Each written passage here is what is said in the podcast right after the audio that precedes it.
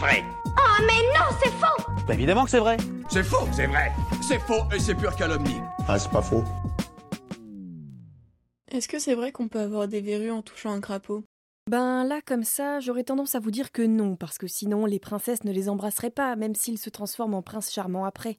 Mais bon, si je me réfère au conte pour vous apporter des faits scientifiques, on ne va pas aller loin. Alors partons voir nos amis les amphibiens pour en savoir plus.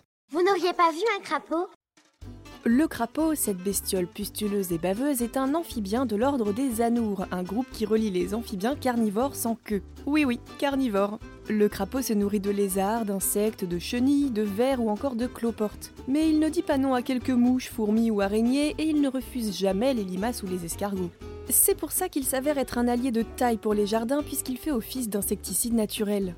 Il appartient à la famille des buffonidés et d'ailleurs le crapaud commun porte le nom scientifique de buffo-buffo. Pas bien compliqué à retenir. En effet, Contrairement à ce qu'on pourrait penser, ces bestioles mesurant une dizaine de centimètres se déplacent surtout en marchant et pas forcément en bondissant. Vous les trouvez toujours mou du genou, c'est moi qui fais une fixette? Non, non, c'est vrai, ils ont l'air un peu pâteaux la plupart du temps.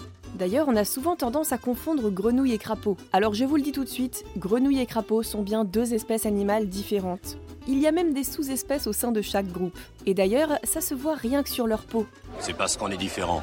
La peau du crapaud est sèche contrairement aux idées reçues. Elle est également très épaisse et pleine de verrues. A l'inverse, la peau de la grenouille est humide, fine et lisse. Autre différence, ils ne sautent pas de la même manière puisqu'ils n'ont pas les mêmes pattes arrière. Les grenouilles ont de longues pattes musclées. Elles sont repliées en Z pour mieux sauter et pour mieux plonger et elles sont palmées pour mieux nager.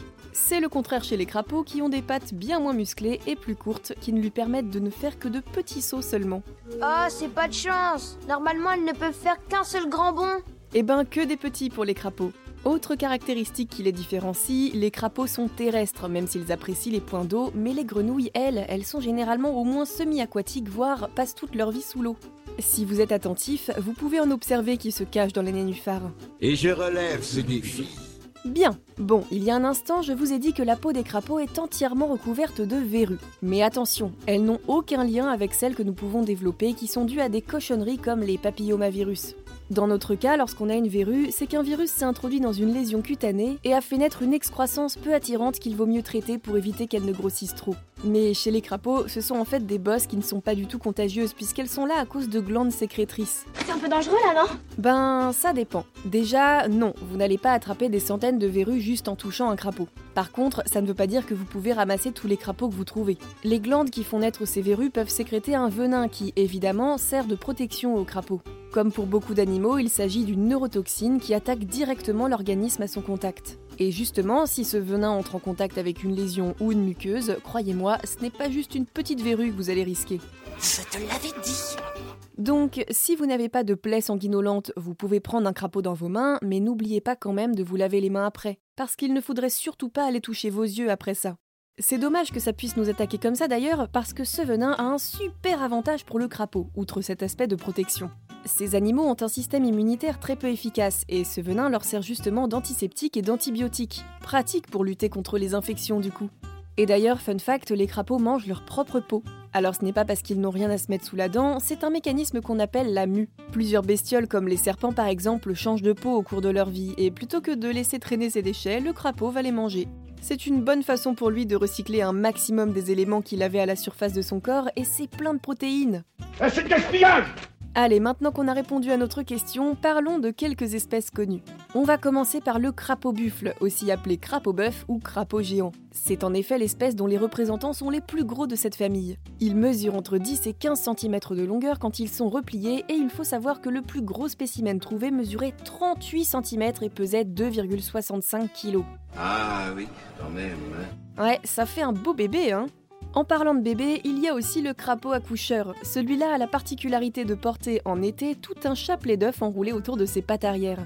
Et enfin, on peut s'intéresser au crapaud guttural. Vous l'aurez peut-être compris, celui-ci tire son nom de son chant très particulier. Pendant la saison des amours, les mâles se rassemblent parfois par centaines et chantent tous ensemble. Leur chant est déjà très bruyant lorsqu'ils sont seuls, alors en unissant leurs forces, ils maximisent leurs chances de faire venir les femelles jusqu'à eux. Bon, et maintenant, tous ensemble Donc voilà, retenez que même s'ils ne sont pas très beaux, les crapauds peuvent quand même être poétiques. Mais gardez-vous bien de tenter d'en faire sortir un prince charmant en les embrassant. Au mieux, vous serez juste déçu de ne constater l'arrivée d'aucun prince. Au pire, vous aurez une vilaine infection au niveau des lèvres. Le mieux est donc de les laisser tranquillement faire leur vie dans votre jardin. Viens, crapaud, j'ai besoin de toi.